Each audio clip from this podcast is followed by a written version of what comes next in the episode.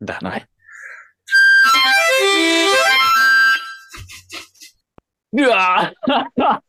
Что это было? Гармошка.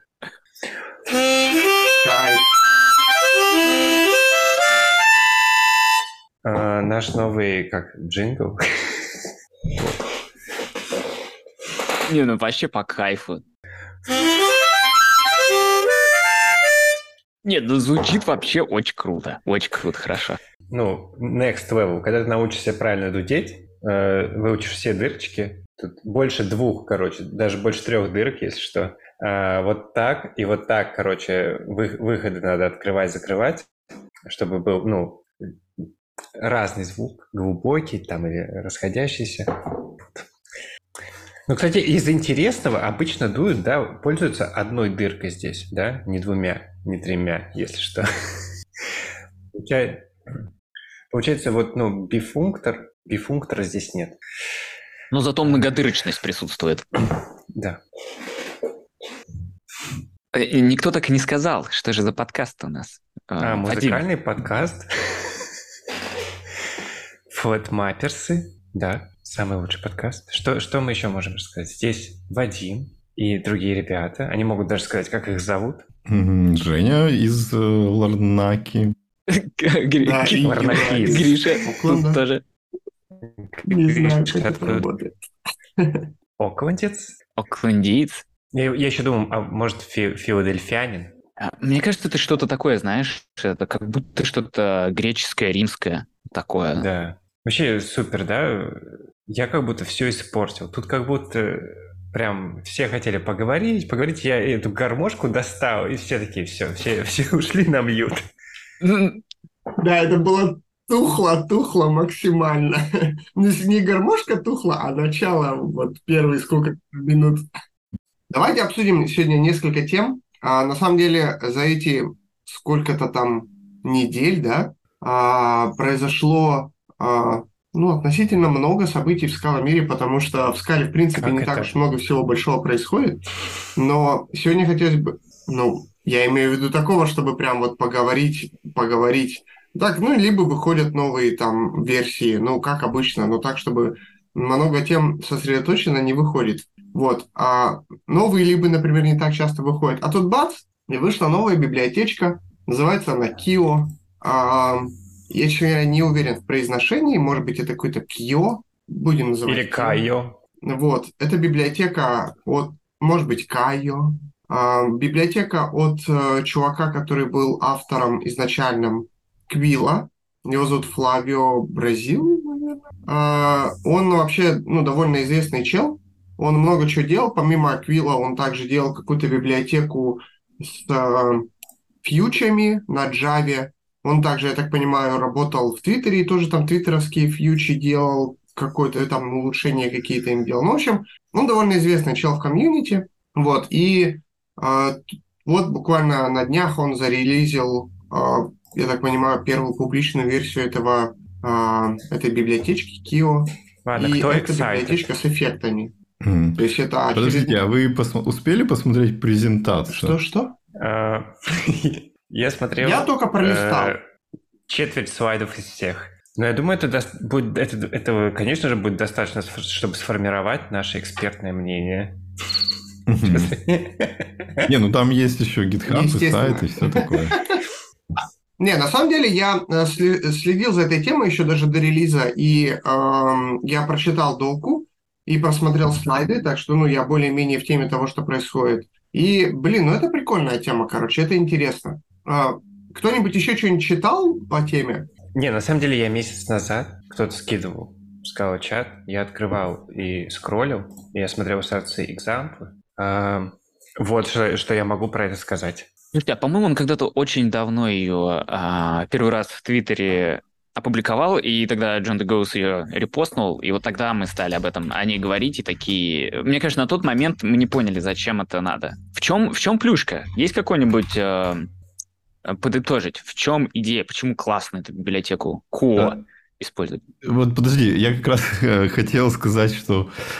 Есть какой-то разрыв между презентацией и тем, чем она действительно может быть на самом деле полезна. Потому что презентации там подаются как-то очень громко, что это типа то, что типа вот этот как его каприз должен сделать, что он типа сделал то же самое и типа все будет круто. А по факту, наверное, самое интересное... Нет, ну, про каприз у меня такое чувство, что есть некий обман, потому что, ну, я, возможно, не самый осведомленный человек о капризе, но я вообще не в курсе, что в капризе, если честно, будет идти. Нет, там заявление, что каприза. Что-то... Там даже если смотреть слайд этого, который у него был с капризом, там типа обещают какие-то, ну, отдельные capability там для работы с файлами, там для работы еще с чем-то, а у него вроде как бы вообще не про это тут. И... Погоди, ну... Женя, у него как раз-таки про это. Вот давайте, короче, сделаем немножко шаг назад и вообще расскажем, про что библиотека. То есть это библиотека с эффектами. Там можно описывать какие-то свои операции, да, вычисления, которые могут содержать какие-то эффекты. И есть целая куча встроенных эффектов. Наверное, самые понятные эффекты... Тут у него naming convention такой, что имя эффекта — это множественная форма от... ну, того, что происходит. То есть есть эффект options, есть эффект tries, есть эффект resources, envs и так далее. То есть есть целая куча встроенных вещей. Из того, что прикольно, они все композируются. То есть фактически вот этот тип, то есть тут тип называется Kyo, но у него есть type alias больше. То есть ты, например, пишешь int больше options. Или, например, int больше options и tries.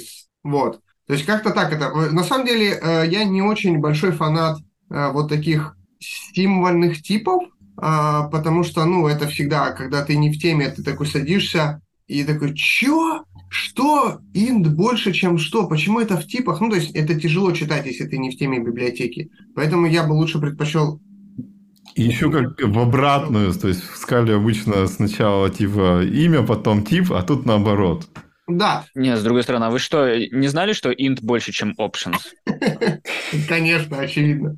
Ну, вот такой дизайн выбрал этот чел. Возможно, у него, я так помню, еще раньше был другой алиас, по-моему, 2 больше знака. А вот. Но это было очень давно. То есть он периодически, видимо, еще ищет, как бы, как это все называть, потому что библиотека версии 0.7.0. Но смысл в том, что фактически вот этот тип Kyo, это как ZIO, только там как будто бы бесконечное количество дырок. То есть в ZIO у тебя есть ровно 3 дырки. То есть есть environment, есть ошибки, ну и твой основной тип вычисления, да, там int, я не знаю, string или что там тебе надо. А тут просто таких вот дырок может быть сколько угодно. И на каждой вот это сколько угодно есть свой какой-то эффект. То есть если хочешь, чтобы это было что-то с сайд-эффектом, есть EOS, да, эффект. Если хочешь, тут есть прикольный, например, aborts. Это прервать вычисление, ну, короче, прервать вычисление, да, то есть это как Azure, да, наверное, в типах.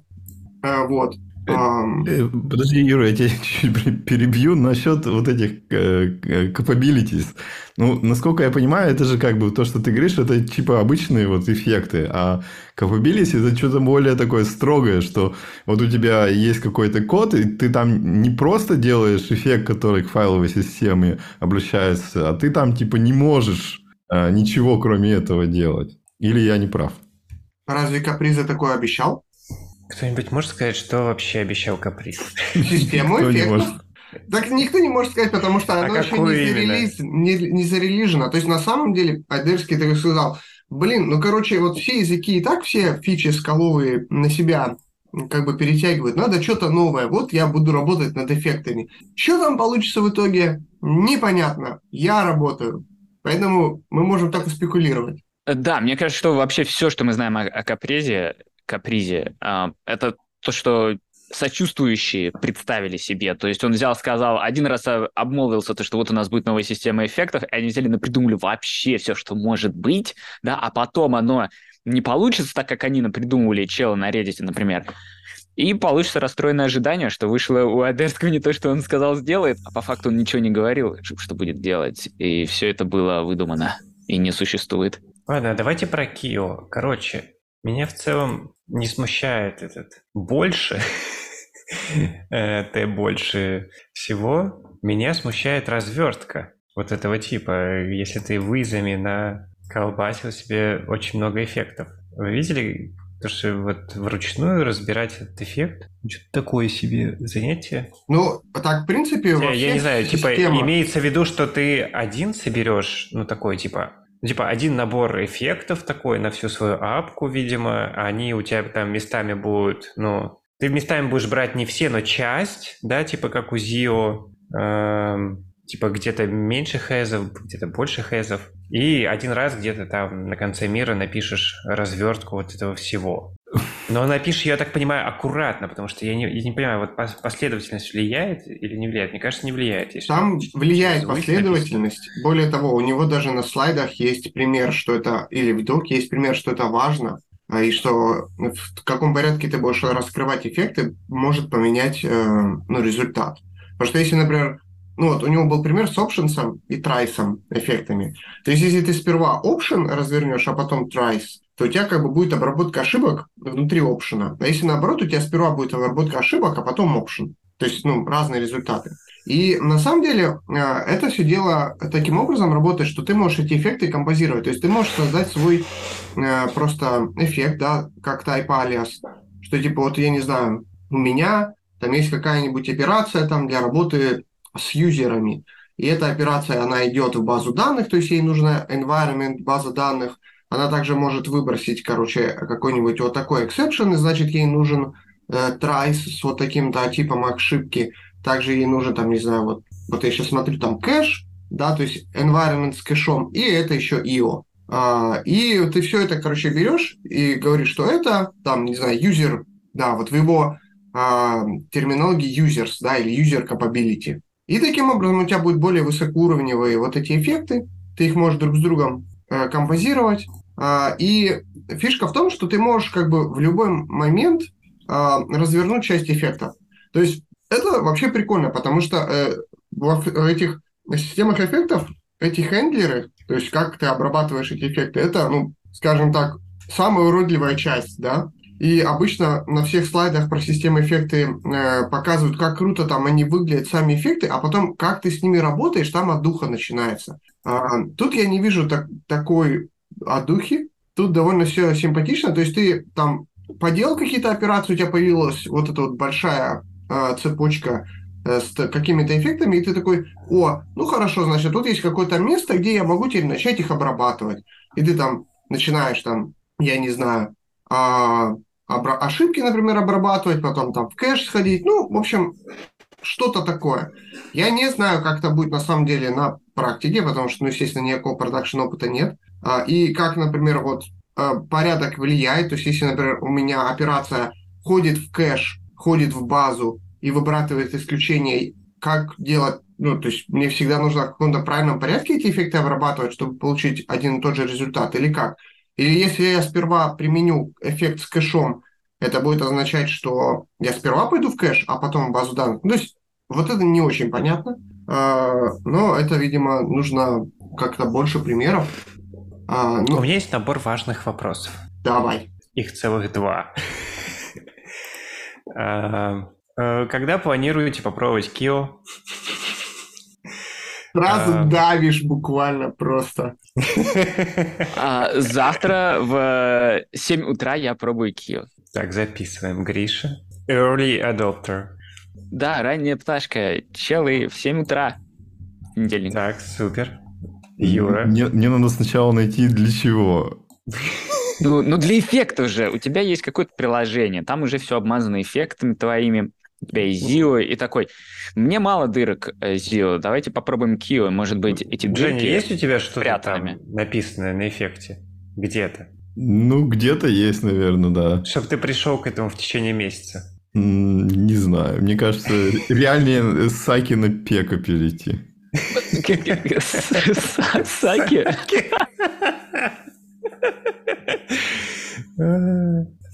Ну ладно. А Юра, ты чё когда? Я вообще на питоне пишу. Как нравится? Я забыл спросить. Это я добавлю к вопросу Вадима. Ну, когда ChatGPT за тебя его генерирует, нормально. Да ты все время один и тот же ответ. Блин, так потому что я все время последнее время... Придумай. Это ответ чата GPT. Давай лучше свой ответ от души. Я не знаю, когда я попробую эту штуку. Короче, я ставлю Kyo звездочку, раз я тут кручусь. Интересно. Как говорят, знаете, сейчас везде сомнительно, но окей. Не, вот мне показалось, короче, что киллер-фича как бы вот в этой презентации, она не очень прослеживается. Мне кажется, там очевидно, во-первых, что автор, он как бы очень опытен в плане оптимизации всякого перформанса и всякого такого. И вот там где-то был последний слайд, что вот у него получилось там по его бенчмаркам типа, не знаю, в 10 раз быстрее обоих их котов и ZIO. И вот мне кажется, это вот единственная вот, действительно киллер-фича, которая вот если люди уперлись и им нужно больше перформанса, то, скорее всего, вот эта штука, она действительно это даст. Слушай, а я вот эти последние слайды... Да, почему-то я последние слайды, когда увидел, я подумал, интересно, а это типа в комплекте со слайдами бритвы есть? Нет, на самом деле, я бы доверял этому челу. Я бы доверял этому челу, потому что он реально... Это не первая его попытка делать вот такие, типа фьючер-подобные штуки. То есть у него, как я уже сказал, уже есть какие-то фьючи, и он там писал, что типа самые быстрые фьючи вообще в принципе возможные на JVM, но они на Java написаны, вот они там дико заоптимизированы. У него все бенчмарки, они выложены, они все сделаны по-нормальному, не просто там system get nanotime в начале и в конце, а с GMH, то есть прям нормальные бенчмарки. Короче, чувак в теме, и... Дизайн... Да, и он еще что-то для Граль ВМ делал тоже, и для Кложи еще. Ну, подождите, давайте тогда зададимся вопросами. Тогда у меня давай, возникает... жги уже свои 3 вопроса, давай. Нет, давайте попробуем поставить под сомнение бенчмарки. Если утверждается, что Kyo работает 10 раз быстрее, чем коты или футуры, то пусть он будет близок, к синхронному коду. Говорит ли это о том, что как только мы какой-либо код запихиваем в эффект, в ZIO или коты, наше приложение начинает работать 10 раз медленнее? Чувак, да, конечно же, это не так работает. Хотя твой код... Тогда бенчмарки — это ложь. Да. Потому что контекста нету. Вадим говорит, что контекста нету бенчмарков. 90%... Не, я не говорю вот контекста, я говорю, что цифра странная, типа 10 раз. 10 раз это очень много, это охренеть как много. Может быть, у него там, понимаешь, в котовых бенчах у него там что-то считалось, а вот в своих он просто статическую эту стрингу возвращал каждый раз где-то, запихивал это в эффект. Я, конечно, утрировал. Это же либы, то есть вот у тебя есть 2, не знаю, HTTP либы, как ты их будешь сравнивать, если ты хочешь...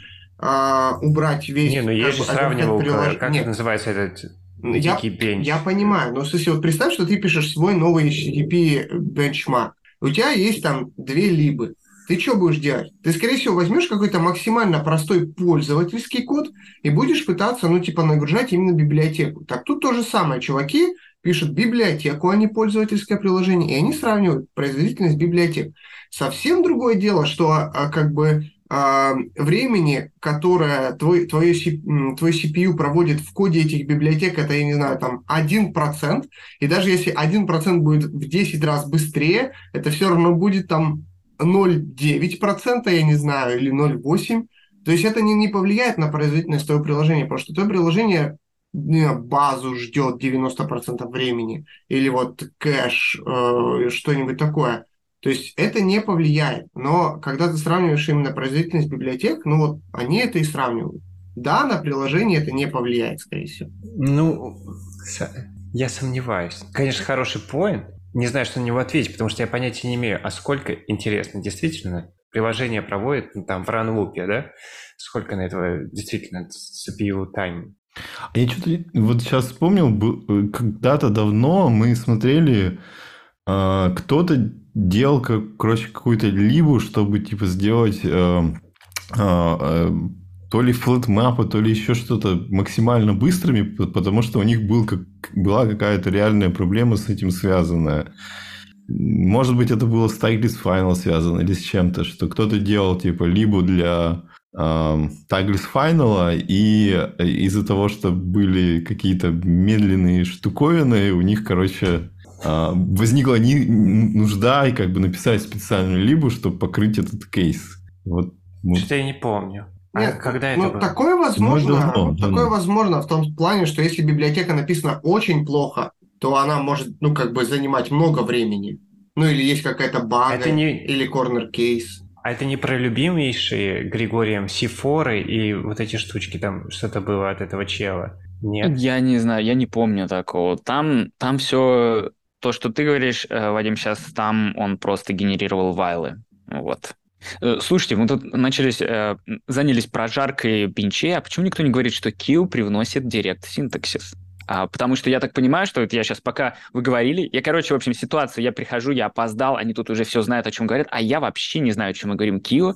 Я тут сейчас придумал, что когда ты видел... Нет, я действительно видел Кио.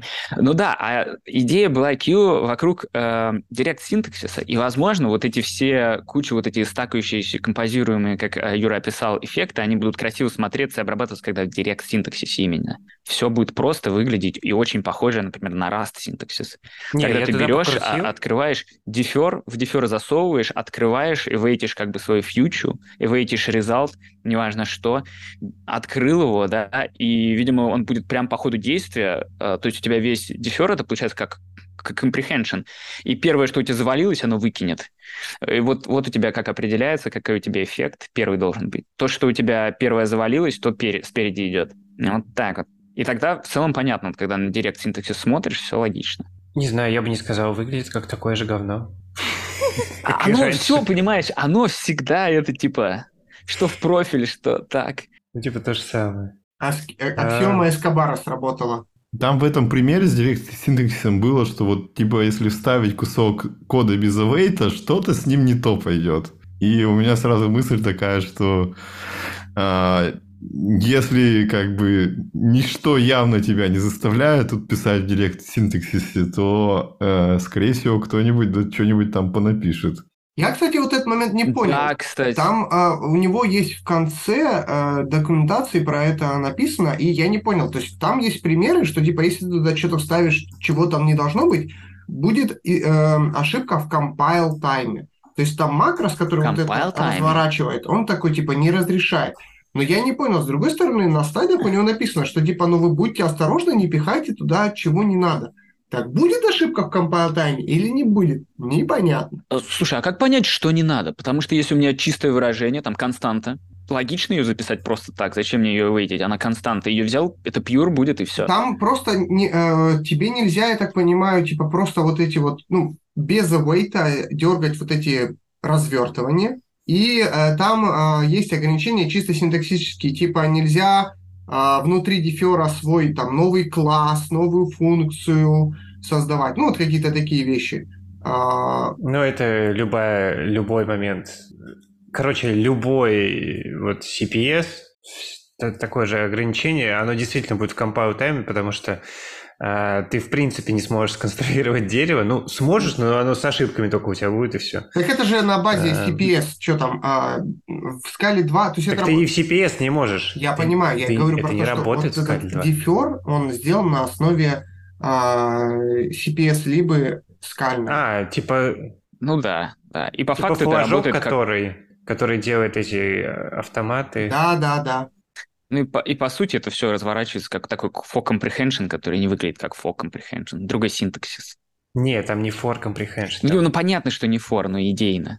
Написано, для скалы 3 это до TCPS async в wrapper, а для скалы 2 это, есть библиотека monodless. Кстати, этот чувак, это автор этой библиотеки. Это async await для скалы 2, которая уже 100 лет в обед, и она, в общем, это и делает. Что-то еще будем по ней обсуждать? Просто мне хочется... У Вадима, в общем, приступ ярости. Давай, Вадим, подытожим. Есть один момент еще, который я хотел упомянуть, прикольный, последний. То, что про флетмапы и мапы. У него, поведение флетмапов и мапов фактически одинаковое. То есть для того, чтобы работало все for comprehension, у него сохранилось флетмап, но, в принципе, ты можешь все заменить на просто вызов map. И любой вызов map просто, сплющивает все эффекты в один. И получается, у них сигнатура одинаковая. Вот. И это довольно... А почему так получается? Ну, вот Потому что... Это именно для композиции эффектов? Да. Я просто думаю, что если бы он оставил map чистым мапом, что бы тогда было? Ну, короче, в этой библиотеке flatmap и map делают одно и то же. А, ну хотя flatmap невозможно сохранить тоже в том же виде, потому что, ну, типа, ты начал с одного эффекта, потом у тебя enrich пошел, да? Да. А следующим, ну, да, выглядит, что мэпы и flatmap здесь рудиментарные. Чтобы просто аудам понятно было, что ли, как скомпозировать.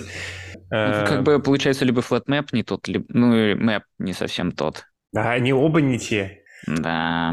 В общем, чтобы алдам было вроде приятно, но не понимали, что делать. Типа, знаешь, бумер-момент, начали писать код, написал мап, но мап не мап. И такой, блин, что делать? Нет. Это вообще ловушка. Я, честно говоря, я саму библиотеку не скачивал, я не знаю, как там все это под капотом. Я, честно говоря, боюсь. То есть я смотрел только на доки и на презентацию. Я боюсь, что если я это скачаю и пойду смотреть, что там внутри библиотеки, я самоуничтожусь, короче. Потому что там будет какая-нибудь одуха. Хотя, может быть, и нет. Но вот по примерчикам все выглядит очень даже симпатично. То есть вот этот flatmap и map, ну, как бы нормально. Но flatmap есть для того, чтобы for comprehension можно было писать. Прикольно. Юра, в целом мы могли бы сейчас устроить шоу.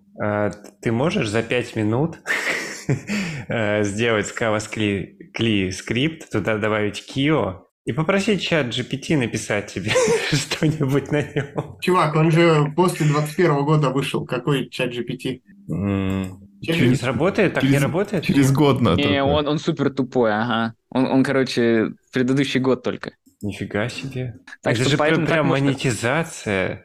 Можешь типа, так, если ты хочешь свою информацию добавить куда-то, ну, в какой-то из этих ботов, то заплати денежку за индексацию. Мне кажется, все к этому идет на самом деле, потому что начнут регулировать вот эти права кода в открытом доступе и доступы к...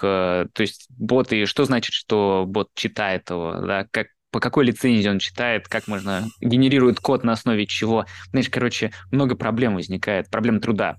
А потом еще будет какая-нибудь поисковая оптимизация, подсунь в дату что-нибудь, чтобы людям там в Copilot реклама вылазила.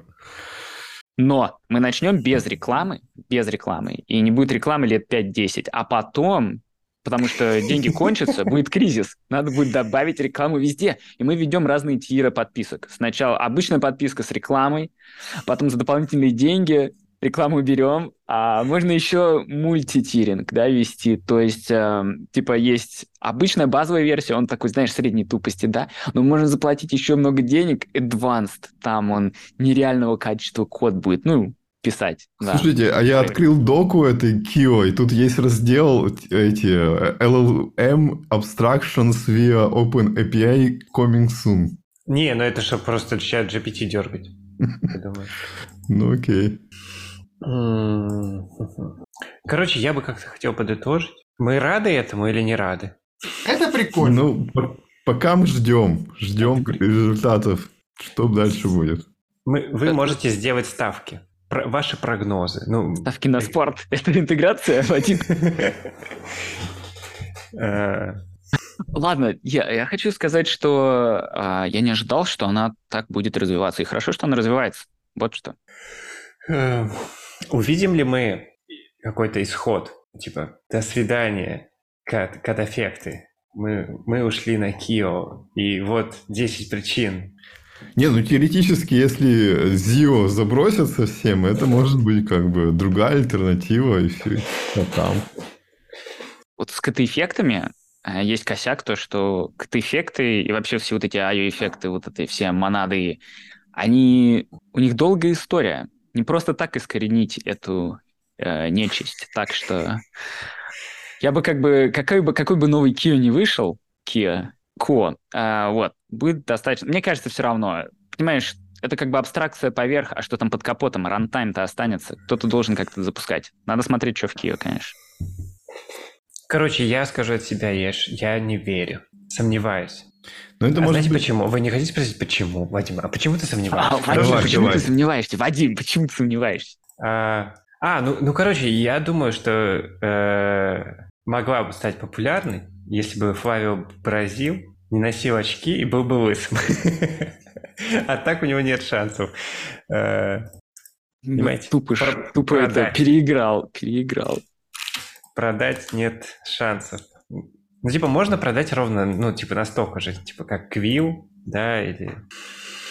А непонятно. Может быть, да, мы же не знаем, что там Мартин чем занимается. Может быть, это будет как бы примером для Мартина того, что вот какой-то чел, и вот проект с 300 звездочками на гитхабе, может быть, можно подчеркнуть что-то из него. Почему бы нет? Думаю, что нет.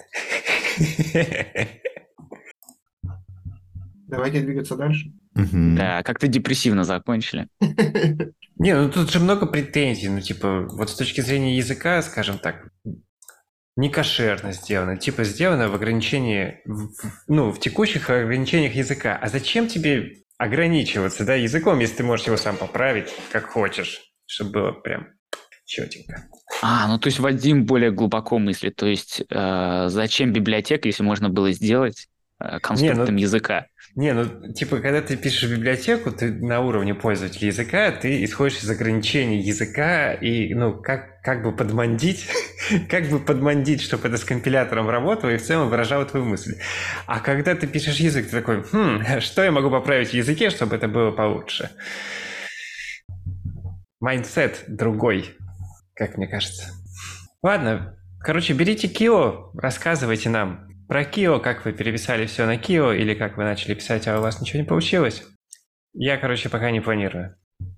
Не, если, конечно, там скажут, что в 100 раз быстрее, и я действительно выясню, что мы, оказывается, там, мы в ранлупе там действительно очень много тратим, а этот в 1000 раз быстрее, то все, я поехал. Вадим, срочно пробуй Kyo завтра в 7 утра, пожалуйста, чтобы не я один был такой сделать. Ладно, это... Что там следующие опросы у нас были? Да, 2 опросика. Точнее, результаты. Какой первый? Погодите, я хочу пока разбавить. Я сегодня в каналчик наш написал, да, сообщение. Типа, ребята, скиньте нам тему, пожалуйста. И что вы думаете, там ребята реально... Они скинули темы, я вообще был в шоке. У нас лучшая аудитория просто, Просто спасибо. Я просто сделал ставку, скорее всего, никто ничего не напишет, и мы обсудим это. Мы обсудим, как никто ничего не скидывает. Я даже думал написать типа Жене, сделать ставочки, будет что-нибудь или нет. Вадим, ты сегодня такой азартный, извини, конечно. Да не, я думаю, ты всех испугал этим EmacsConf. Ну и да, переходим к следующей теме. Что там по EmacsConf? Кто что посмотрел? Ну, я, короче, пару слов могу сказать. Я ничего не смотрел пока. Это не шутка. Ну не смотрел. Но я, короче, я случайно вчера это увидел и посмотрел сайт. И я могу сказать, что это чуть ли не лучшая конференция по организации, которую я в своей жизни видел.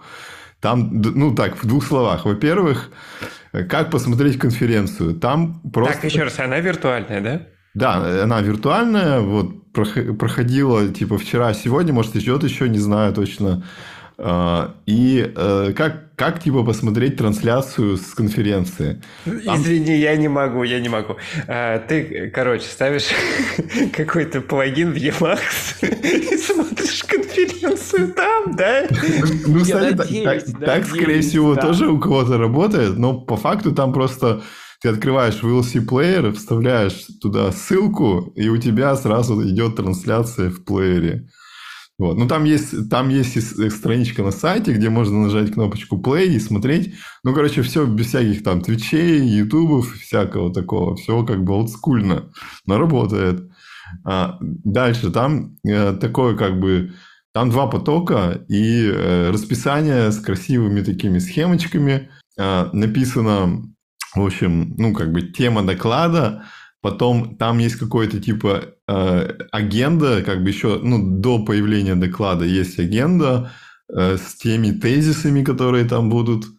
А когда доклад вышел, ты по этим тезисам можешь кликать и оказаться прямо в нужных местах видео и посмотреть вот как бы кусочек. И само видео сделано так правильно, что как бы вот есть картинка, как обычно, там, ну, из зума с слайдами и спикером, а внизу там автоматически созданные субтитры на как бы языке, причем они были в реал-тайме во время вещания. Что-то там еще было, я уже забыл. Ну, ладно. В общем, сделано прямо супер удобно и как бы так лайтово, без всяких заморочек. И еще там были чатики к каждому докладу, ссылка тоже, чат, можно в Мирк зайти, а можно через какую-то веб-штучку, в общем, туда залезть. Вот. Ну, короче, прямо очень круто сделано и просто так. А по докладам, ну, я видел темы, там что-то было про, типа, разработку Emacs, как там, какие планы у них, просто какие-то странные юзеркейсы, как использовать. Там вот я вчера что-то открывал, там было, что, типа, у C++ программистов часто бывают такие страшные ошибки какие-нибудь там трехслойные. И вот они используют функциональность Emacs, чтобы автоматически эти ошибки превратить в красивый и понятный текст. То есть, ты как бы у тебя в терминальчике там внутри Emacs выпадает ошибка внутри экрана, и типа функция специальной автоматически ее парсит, и тебе показывает только то, что нужно. И ты радуешься. Вот. Слушай, вот ты сейчас вот рассказываешь, да, это EmacsConf. А есть ли VS Code Conf? Наверное, есть. С Microsoft по-любому интересно, конечно. Такое. Вот. Кстати, там был какой-то доклад про то, как научить Emacs, типа, пользователю VS Code или что за такое. Вот. Ну, короче, стоит слазить на эту ссылку, потом посмотреть, что там. Короче, будет. Есть VS Code Day. Mm-hmm. Да и по Vimon по-любому какая-нибудь конференция есть. Ну да, сейчас. Наверняка. А знаете, по какой IDE и по какому редактору нет конференции? По какому? По какому? У IDE же нет конференции. По-любому. Ну, JetBrains, наверное, свои конференции организуют, да. Они там... Как-то же они анонсируют свой вот этот флит и что там у них. Блин, у них тоже есть. Ну, была. Да, я вообще не предполагал. Я как бы... Ну, догадывался, что у редакторов есть, наверное, конференция, но никогда не знал. Есть и VimConf, и MaxConf, и... Ну, VS Code Day. Кажется, все проверили, у всех есть, да? Текст Spark. Короче, тут пока говорили, я еще вспомнил, что про редакторы... Ну, есть Евгений... Ваши ставки, есть ли NotePad.conf или нет? Наверняка, да. Короче, есть... Была в 2014-м.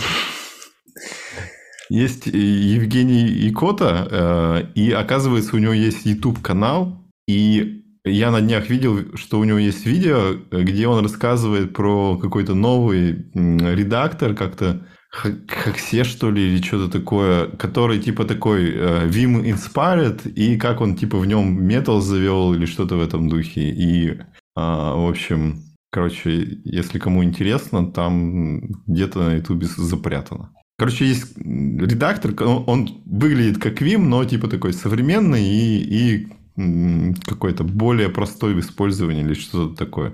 А он про него не писал в своем блоге? Возможно. Helix.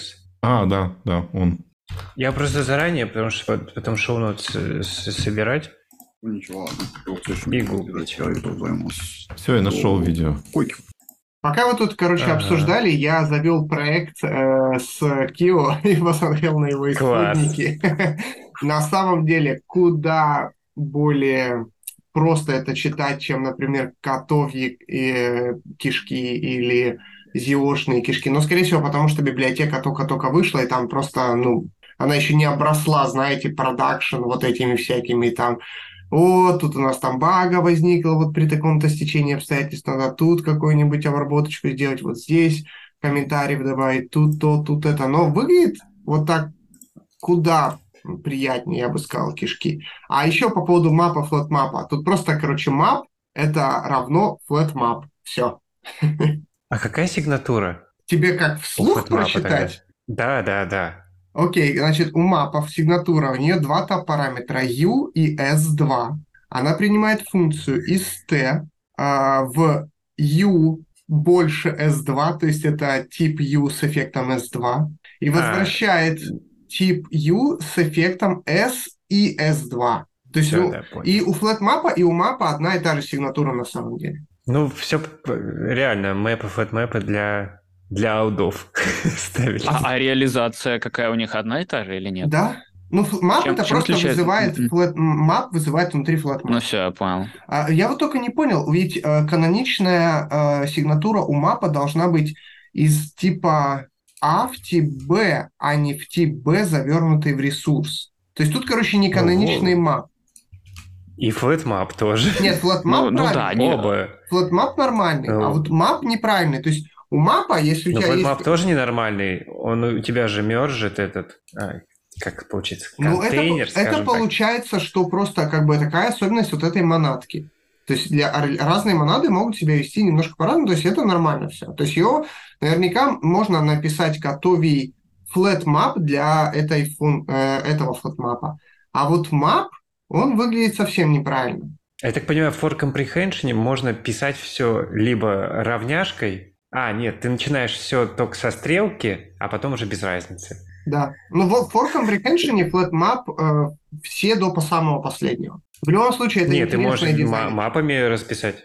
Чего? Ну, ты можешь до конца писать мапами. Без разницы получается. Как ты это сделаешь? Равняшками. А там, то есть, у тебя будет один флэтмап, потом куча как бы мапов, да? А потом ты еще замапишь, в елде еще замапишь. Можешь еще и фильтр добавить. Ладно, я гуглил Kyo, чтобы догадаться, что это может значить. Нашел, что это какая-то французская поп-рок-группа. Чувак, да даже в доке написано, что это значит. Сейчас я найду. Блин. Самое главное место не прочитал. Так. The name Kyo is derived from the last character of Nam, Myoho, Renja, Kyo, the mantra про... Что-то про буддизм, короче. Literally translates to sutra. Что-то про... все, самый последний подзапс.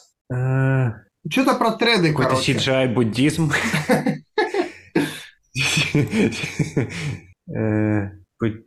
Короче, это сложно, да. Что прикольно, те же самые эффекты,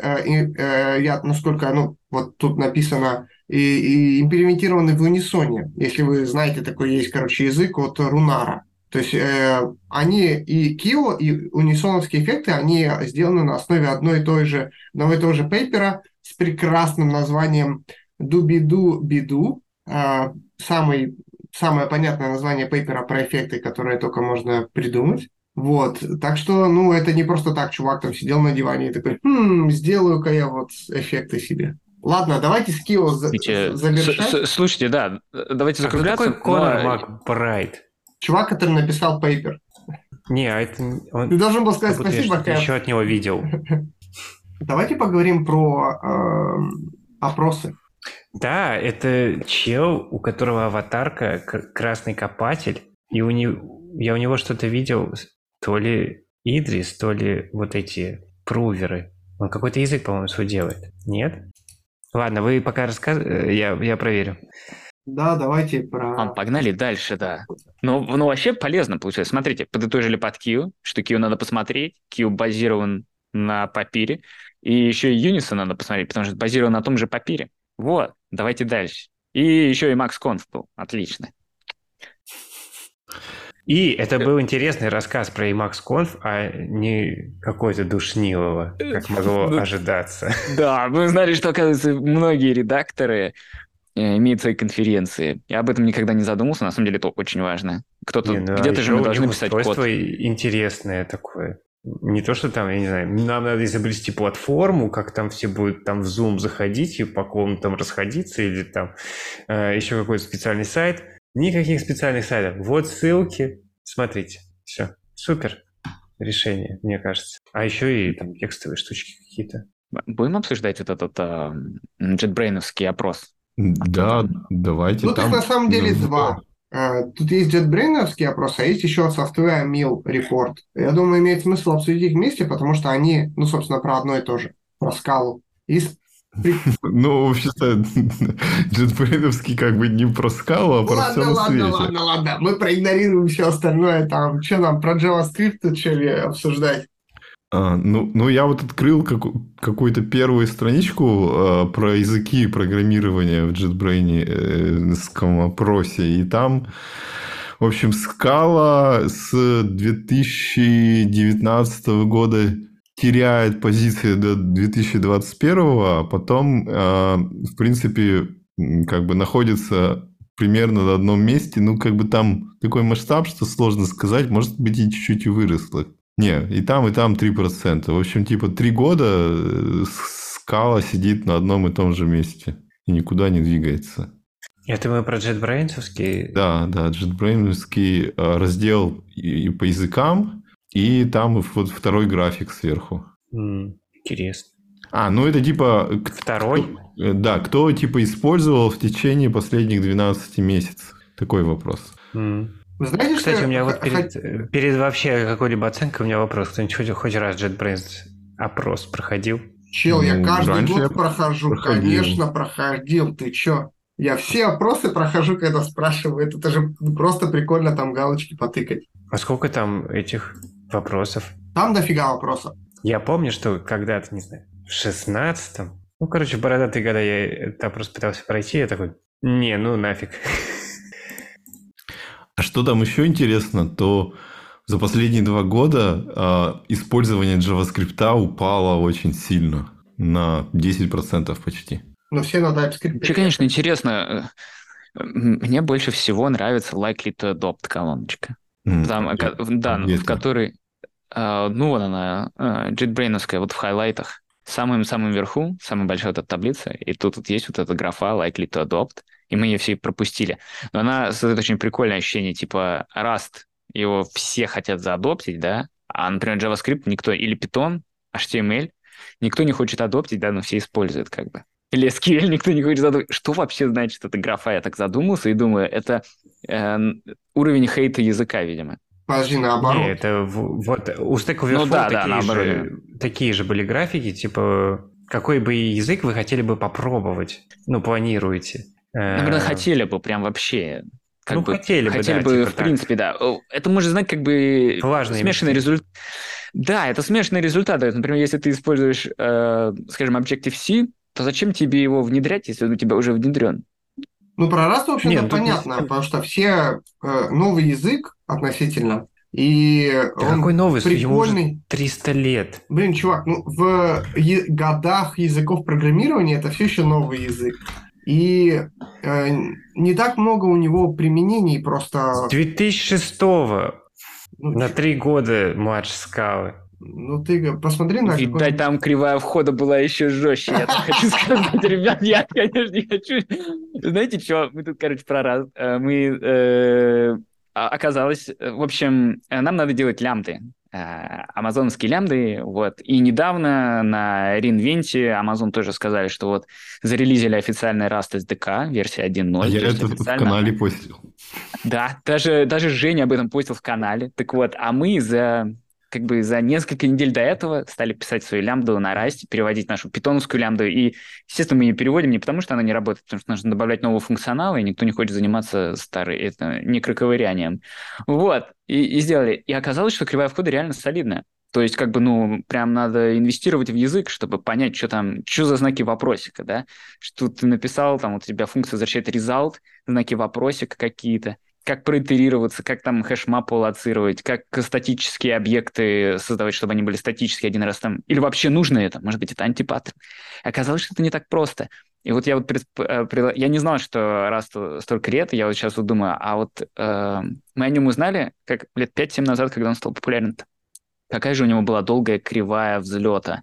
Видимо, прошел большие какие-то изменения до того состояния, которое есть сейчас, чтобы им можно было пользоваться. Его же изначально не очень пиарили, просто типа в Mozilla там что-то использовали и чуть-чуть где-то рассказывали про него, и все. Я думаю, что раз все хотят попробовать, потому что все остальные языки, они, в общем, одинаковые теперь стали. То есть ты на какой язык из вот этого списка не глянь, если говорить о нормальных языках, а не SQL или HTML, они все, в общем, идут... Постой, нормальные языки.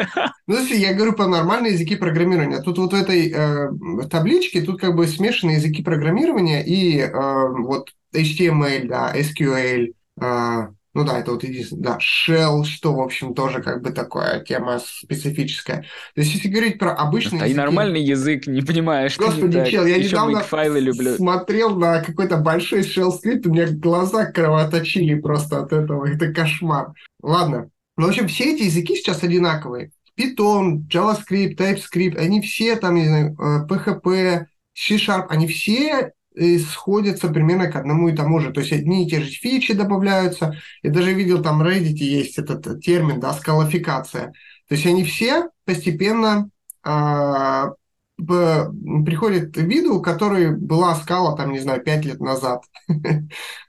И, ну, это правда. То есть все эти фичи были в скале уже давно, мы к ним привыкли, а в эти языки они постепенно переходят. Извини, я просто думаю, а там как написано?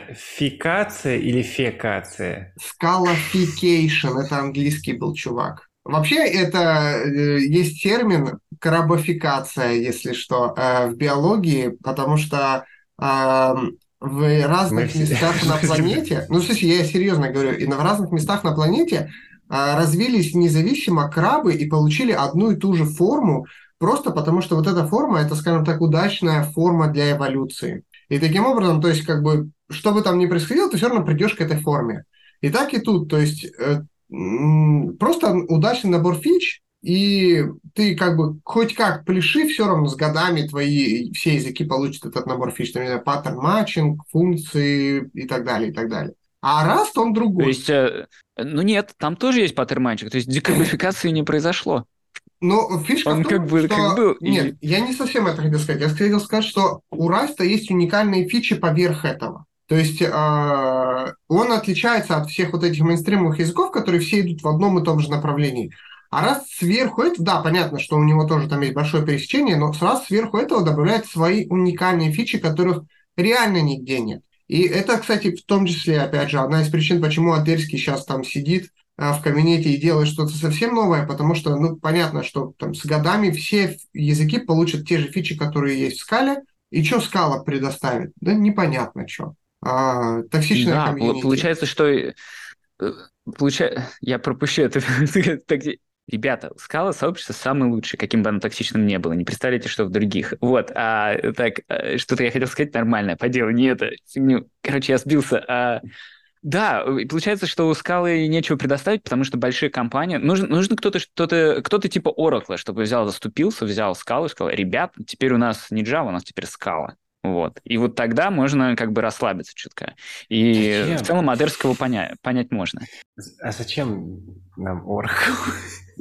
Ну, я имел в виду, что большой такой серьезный adoption с тем же уже набором фичей, которые есть, что потом какой-то новый язык появляется и в него вливает эти фичи, которые есть где-то, чтобы тот новый забросить, да. Например, вот Kotlin, например, что-то приутих. Почему? Да потому что новая Java настолько не ужасна. Вот. Просто кто-то должен залить бабла. Скорее даже не... Очень много. Не для... Еще не факт, что оно отобьется. Это то же самое, только ты сказал более прямолинейно. Ты более прямолинейно сказал то же самое. Но кому-то должно захотеться потратить столько ресурсов на пиар. Женя пытается что-то сказать. Да, я хотел сказать... Давай, Женя, говори. Просто что это нужно не столько для adoption, сколько для того, чтобы люди, которые как бы решают, во что инвестировать, они не боялись этой опции. То есть, условно говоря, вот у них как бы, не знаю, их не CTO сказал, вот мы для этого проекта можем взять тут такие-то варианты. И если они где-нибудь что-нибудь плохое услышат про что-нибудь из этого, они скажут, этот вариант исключаем, выбираем вот из этих двух. А если как бы там какой-нибудь Oracle, Microsoft или кто-нибудь, они вот так просто его выкинуть не могут уже. Ну да. И вот что бы я еще сказал про Rust, что в нем действительно удивительное, это не языковые фичи, а его публичный вижен для внешних людей, я не знаю почему, но он супер такой позитивный, да, он всегда так распространялся, никто не приходил. До того момента, как они стали хейтить, что логотип нельзя использовать. Да, и вот то есть там единственное, что вне было, это вот когда-то давно там одновременно, да, Go, Rust начали, и там срачи гошников против растаманов, что лучше. Но не сказать, что... Понятно, что Rust. Что они были большие, такие влиятельные. А я, кстати, читал конспирологическую теорию про вот эти вот все разборки растовские, что на самом деле это все из-за Microsoft, что как бы Microsoft большой спонсор вот этих, как его, Rust Foundation. И разборок, я так понимаю. Да, и это как бы вот, ну, вот эти вот штуки, которые форсятся, это как бы так, Microsoft мягко свои как бы корпоративные интересы просовывает постепенно с каким-то видением большого будущего или что-то такое. Слушайте, блин, ну, это, с Microsoft вот это уже где это... опасно. А я не знаю, насколько конспирологическая теория реальна, потому что, учитывая, что... Кто там? Саймон Пейтон Джонс в Microsoft работал над развитием Excel, и у них был этот их язык F-Star для верификации. То есть они иногда делают какие-то тоже такие эзотерикой занимаются.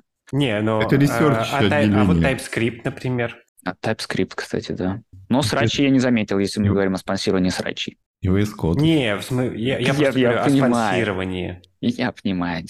Вот, а еще что? Короче, я не знаю, нужно какой-то... Сколько пройдет времени, когда люди разочаруются в Расте? Когда уже все попробуют и поймут, что это сложно? Вот, и я как раз подготавливал ответ на твой вопрос. Короче, мне кажется, это не конспирологическая теория, это просто то, что я думаю. Типа мы застали время, когда люди... Когда разработка вся перешла в ВМ. Вспомните, типа... Мы не можем вспомнить, потому что я не такой пожилой. Может быть... Я даже не застал, чтобы... Вот, но в нулевых писать. В нулевых появилась Java, и, скажем, в 2010 году, да, это уже дефолт, что ты на VM-ку что-то делаешь, либо какой-нибудь скрипт, что-то у тебя, в общем, интерпретирует, ты на голое железо ничего не делаешь. У тебя есть какая-то штука, которая умеет с твоим железом, неважно, какой архитектурой, общаться, вот это все. Вот, и все забили на это. Все у нас Scala, там, Java, Kotlin, все такое высокоабстрактное у нас, Haskell и так далее. И что они предоставляли? То, что тебе не надо вручную памятью управлять, у тебя есть какой-то garbage collector, у тебя только разрабатываешь код, ты, грубо говоря, в семантике своего, ты строишь предметную модельный образ, занимаешься делом, бизнес-value производишь, ты не думаешь о байтах, о локациях, вот это все. И тут появляется... И всем, видать, надоело. Я не знаю, что случилось. И появляются посторонние языки. Вот Rust развивается, Go. И получается, что можно и нативно писать достаточно безболезненно, да? Ну, достаточно безболезненно. Это сложно. Rust, например, очень сложный. Лайфсайклы вот эти, следить за ними, как что куда двигается и перемещается, типа требует практики. Вот. И ответ на твой вопрос. Когда все поймут?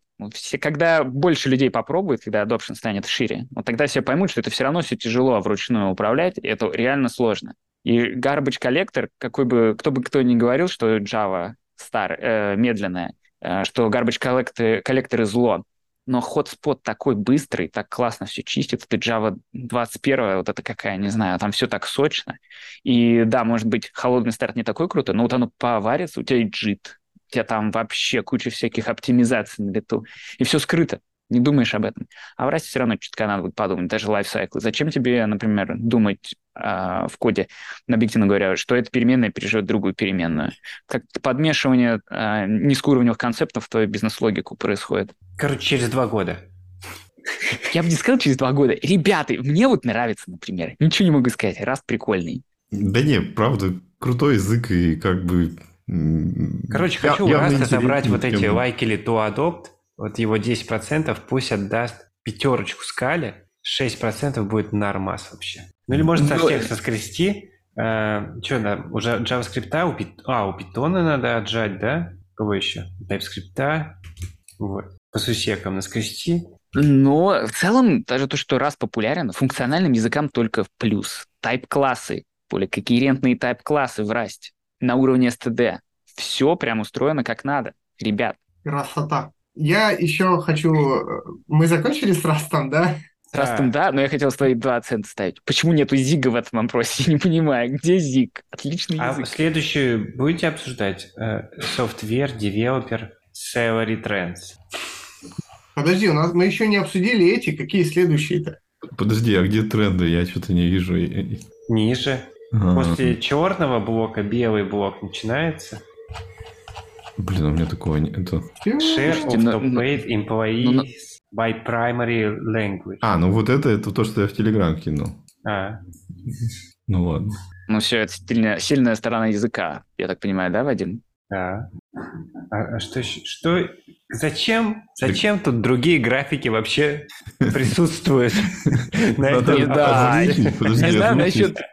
знаю насчет корпораций, но вот разработчикам очень много бонусов писать на скале, бонусов в карман. Да, тут, в общем, неожиданно почему-то скала на первом месте, вторым идет Go, потом Kotlin, потом плюсы, а потом уже Rust. Конечно, не очень понимаю вот этот процентаж, что он значит, 60%. Просто так бы показалось, что 60% всех зарплат. Ты получаешь 4% разработчиков, получаешь 60% зарплат. Да, вот был бы кайф, да? Я так понимаю, что это шары среди тех, кто ответил на опрос. Типа 60 топ... Они взяли, видать, все зарплаты, отсортировали, и среди всех... 60% топ и выше, ну, более 60% разработчиков имеет, из тех, кто прошел опрос, имеют большую зарплату, чем все остальные ниже. Может, как персентили тупо отбрасывают, конец. Вот, а лайкили to adopt, извините, не это. Ну, я тебе уже объяснил, просто все уже заадоптили. Клювом щелкают. Скалу уже все заадоптили. Нет, вот что я думаю. Люди клювом щелкают. И все заадоптили скалу. Адоптили. Ну ладно, что там дальше? Gender distribution. Интересно. Да, ну как обычно получается, что в основном все, кто проходил опрос, были мужики. И как делать конференцию, чтобы там было 50/50 хотя бы? Непонятно. А что-то мы забыли про этот второй опрос, который... А может мы хотя бы один закончим? Ну... Или там уже скучно? Да это уже все скучно, мы обсудили, все уже ничего нет. Тут все три секции, там еще мы обсудили, а третья мы забили. Используете... эти AI-ассистенцы для кодинга. Вот вопрос про Юров. Так, генерейтинг код. 24% очень часто используют. Ладно. Вы как-то очень подробно, мне кажется, пошли по этой... Да, ладно, давайте в это пойдем. Второй опрос смотреть. Да, там в этом уже все ясно с этим. Скала топ, вот, заключили, раз популярен, тоже пользуйтесь всем. Не, а Гриша и Женя, вы проходили? Вы проходили этот опрос? Я вообще не знал про него. Я проходил. Блин. Я конечно, везде скажу, что типа никто этот опрос-то и не проходил. А меня, по-моему, ты или Юра кто-то пристыдил, когда скинули вопрос. Я сказал, так кто их проходит? И Юра сказал, я проходил. Я такой, ладно, я тоже пройду. Потому что в прошлом году я тоже проходил. Все проходите опросы. Если все пройдут опрос, у нас будет репрезентативная выборка. И будет не 3%, а 23% или 43%. Да, я поддерживаю. Это для нас же. Нет, она не будет репрезентативной, она будет Да,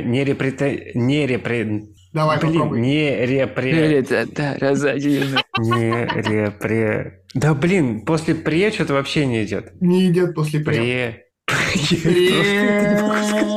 Ладно, давайте не будем мучить Вадима. Я уже много раз хотел сказать, что некоторые прикольные вещи, которые я обнаружил в этом опросе... Непрезентативно.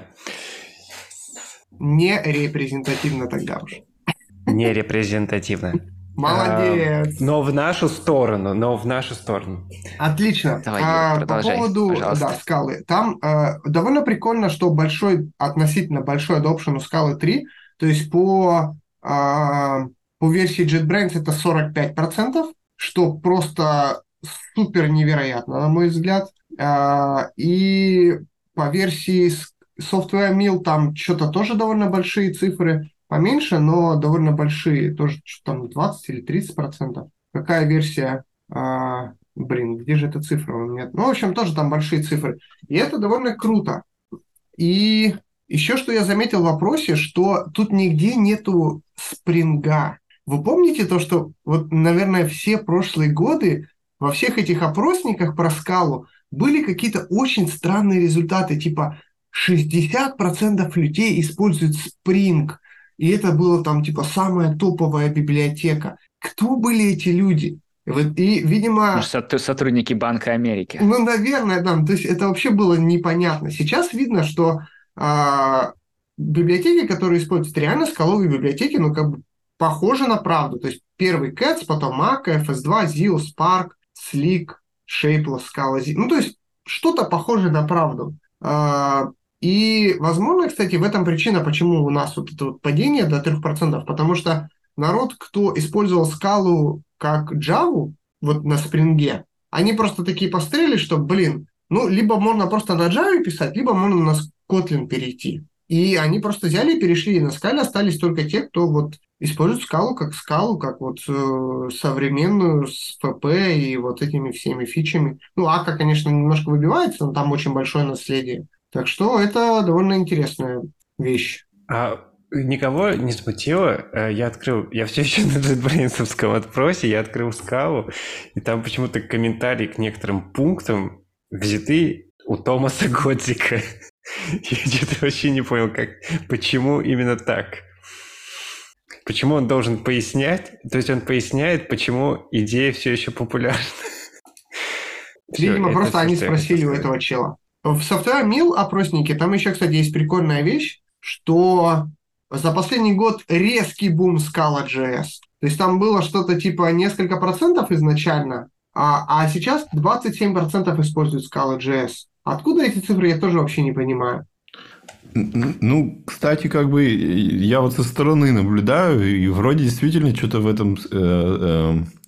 этой области как бы двигается. Раньше Scala.js это была просто как бы технология, и какие-то энтузиасты что-то пытались делать в каких-то там особых для себя юзеркейсах. А сейчас там как бы несколько готовых фреймворков есть для типа писать красивые сайтики на Scala.js, и как бы, ну, если тебе вдруг что-то понадобилось сделать, и ты почему-то думаешь, что это хорошая идея, как бы не слезать со Scala, то есть варианты быстро добиться результата. Мне кажется, это уже как бы помогает развиваться в этой среде. И еще это популярный рантайм у Amazon для лямбд, опять же. Берешь скалу, фигачишь в JS и деплоишь. У тебя нет вот этого проблемы старта, может быть, проблемы рантайма. Вот. Но популярное решение. Я перепутал, это было в JetBrains, а не в Software Mill. А в Software Mill Report я что-то как-то смотрю, и тут даже как бы и захватиться-то не за что. Почему? Там написано, что как бы они выяснили, что в основном как бы в скале остаются именно опытные разработчики, которые там пришли 5 лет и больше назад, и это вот как бы основная сила сообщества, что такой хороший фильтр опытности, что как бы те, кто недавно начал разрабатывать, им обычно неинтересно как бы заниматься скалой, и поэтому тут как бы очень все круто. Из интересного в Software Mill репорте то, что JSON-парсинг до сих пор является проблемой. И я соглашусь с этим, потому что, блин, Circe самая популярная библиотека, она отвратительная. То есть, чем больше я с ней работал, тем больше я ее не люблю. А все остальное... А что там, кстати, отвратительного, по твоему мнению? Чтобы улучшить? Что чувак, не так? То, что вот, много раз обсуждали в скала-чатике, реально ошибки ужасные. То есть, там какой-то, блин, курсор что-то куда-то там указывает. Как из этого понять? Почему не написано просто, чувак, вот в этом куске вот это неправильно? Да, типа вот это поле, вот в этом поле ошибки десерализации, да, вот это поле. Да, какая-то вообще непонятная абсолютно, ну, то есть абсолютно непонятные ошибки. И даже, да, если у тебя есть... Если честно, вот мы так долго... Вот я соглашусь, что не очень приятно читать эти ошибки, но мы так долго это обсуждаем, уже сколько лет люди приходят к этому. И никто ничего не делает. Да, вот реально, там прям ошибка структурированная, по-моему, да? Там же не просто plain текстом вот этот... Там downfield, да. Если честно, по-моему, она очень красиво может зарендериться, чтобы... Они даже уже поменяли чуть-чуть. Они уже даже поменяли там в какой-то минорный релиз. Я заметил, что они поменяли, как они вот это... То есть еще более читабельно... Ну, вот этот более нечитабельный текст стал более читабельным.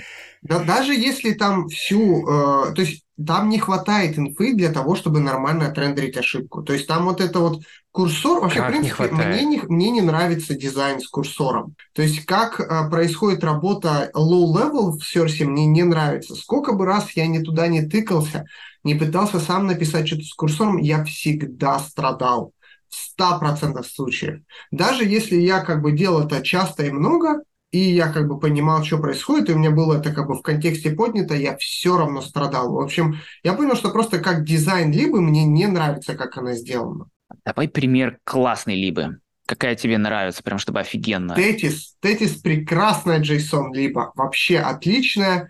Там есть свои как бы сложности, там нет AST, из-за этого иногда тяжело, скажем так, какой-то кастомный кодекс сделать. Но если я нашел, как, короче, с этим жить, то есть ты просто создаешь как бы структуры один в один, такие же, как в JSON, выводишь для них кодеки, а потом через Chimney переводишь к своей доменной модели. Это намного проще, чем писать кастомные кодеки. И вот так живя... Подожди, Юр, вот это уже нечестно. Подожди. В Tethys, извини, ты делаешь структуры и их переводишь... А в Circe и еще сказал, что тебе курсор не надо добавить. Chimney, который, курсор, прямо откровенно говоря... Но ты же, получается, не пользуешься курсором или его эквивалентным на том low-level, чтобы прям JSON распаршивать? Ну, нет, я пользовался, и там все равно это даже удобнее сделано, чем курсором ходить. Ну, Chimney, ты сказал Chimney, я уже не верю, извини, конечно, потому что если ты говоришь Chimney, это значит, что уже все, это срань какая-то, Господь быт. Чувак, Chimney прекрасная либо вообще, она изменила... Она отличная, но просто она просто такая... Ну, в общем, у нее свои там особенности у нее есть. Но она хорошая, не спорю, отличная библиотека, с ней проблем нет, да. Но в общем, когда, с моей точки зрения, когда вот Chimney уже привлекается, это уже какие-то, знаешь, либо проблемы... Ну, в общем, проблемы сложные решаются такие в коде. Да не сложные. Ну, я бы не согласился с тобой. Это, знаешь, просто более четкое разделение, что вот у меня как бы по сети гоняются вот такие объекты, доменная модель у меня чуть-чуть другая, ну, такое же возможно. Плюс эволюция может произойти, схем, и Chimney помогает с этим. Короче, Chimney рулит, и Tethys тоже. Отлично, либо. Там и чуть-чуть не хватает каких-то юзабилити фич, там и тут, но вообще очень хорошая либо. Да, вот просто я думаю, что если вот так взять в сухом остатке, да, то как бы боль какая-то равноценная. Ну, может быть, просто она перераспределена по-разному, да. Тут ты с этим Chimney твою боль переносишь немножко на код, на предметную область, вот эти partial трансформы, вот эта вся лапша. А с Circe ты вроде как бы закрываешь глаза на это все, но у тебя потом какие-то проблемы с читанием. Partial transform — это что такое? Там же вся идея Chimney, то, что можешь между кейс-классами вот я знаю, туда-сюда что есть трансформиться. Да, а что такое partial? Я не помню. Ну, там был какой-то трансформер. Но я хотел спросить, короче, вдруг вы знаете. В общем, это тебе задание. Вместо Kyo к следующему выпуску завтра в 6 утра ты качаешь Chimney и смотришь. Короче, есть вроде новая документация. С параметрами. Можно ли вывести трансформер с параметрами? Ну да, можно и свой написать. Нет, понятно, но чтобы у меня была сигнатура не трансформер А в Б, а трансформер в А в Б плюс С как параметры. Ну, типа, короче, когда кейс-классы один в один не мапятся, чтобы не вводить еще третий, но чтобы параметрами докинуть. Ну то есть так можно, да, делать. То есть ты можешь сказать, что, например, вот... В этом вся суть, короче, Chimney. Да, там ты можешь дописать какие-то кастомные штуки, что типа вот такого поля его нигде нет, но оно там вот константно. Или, например, оно выводится из вот этих полей. Нет, да. Интересно. Слушайте, а вообще, кстати, про ошибки JSON, я не знаю, почему меня это задело, я что-то так подумал, а вообще где должны, как вот эти, когда проверять вот эти ошибки, как сделать хорошую, красивую, читабельную ошибку? И есть JSON-схема, и никто JSON-схемой не пользуется. Это просто забытый кусок технологии, есть какие-то Java-библиотеки, которые можно провалидировать, и она дает отлично, просто великолепный репорт твоих ошибок, она просто берет JSON, сканит его. Ну, просто есть своя цена, видимо. Тебе надо сначала твою стрингу сравнить со схемой. Никто это не делает. Женя, извиняй, но, кажется, будет 2 выпуска. 2 выпуска, потому что я вспомнил, что у тебя какой-то бохем, что у тебя там, JSON, какая библиотека? Чего?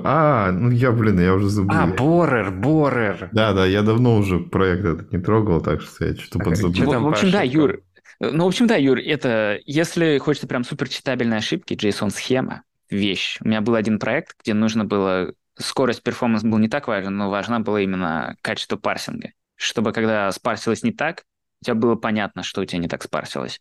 До того, как ты начал все это распаршивать в AST и что ты делаешь с этим.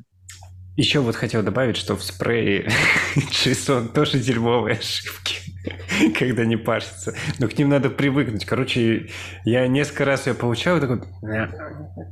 Но потом вчитываешься и такой, понятно. В общем, если починить JSON скажет, то adoption пойдет. А мне тоже так кажется. И на Emacs это все завести. Отлично.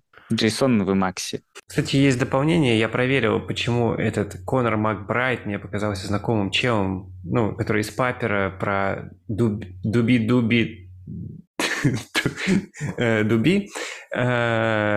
Короче, на него Грызлов ссылочки давал в чатиках зависимые типы масок, но это все, что я о нем знаю. Ну, еще там по описанию, что, короче, там в Глазго, что ли, работает преподавателем по тайп-теории, ну, вот эта тема, короче. Го закругляться. Да, давайте. Все уже, долго пишемся. Какой будет вывод по поводу всех этих репортов? Я могу сказать, что Scala 3 живее, чем я ожидал. Это круто. Еще Scala 3 настолько красивый эргономичный язык. Вы не представляете, после Rust, например, запрыгиваешь назад в Scala 3, это прям... А у тебя продакшн на Scala 3 уже? Не, но у нас есть библиотечки, которые раскомпилятся в Scala 3. Но тогда ты должен писать на Scala 2 для этого, разве нет? Да. Ну нет, на Scala 3 ты тоже пишешь. Ну ладно. Пишите на Scala 3 и отвечайте на репорты. И попробуйте Kyo. Всем спасибо, до свидания. Еще пробуйте Rust и Zig. Вот. Всем пока. Пока. Пока. Так и не обсудили эти, F-Sharp 8.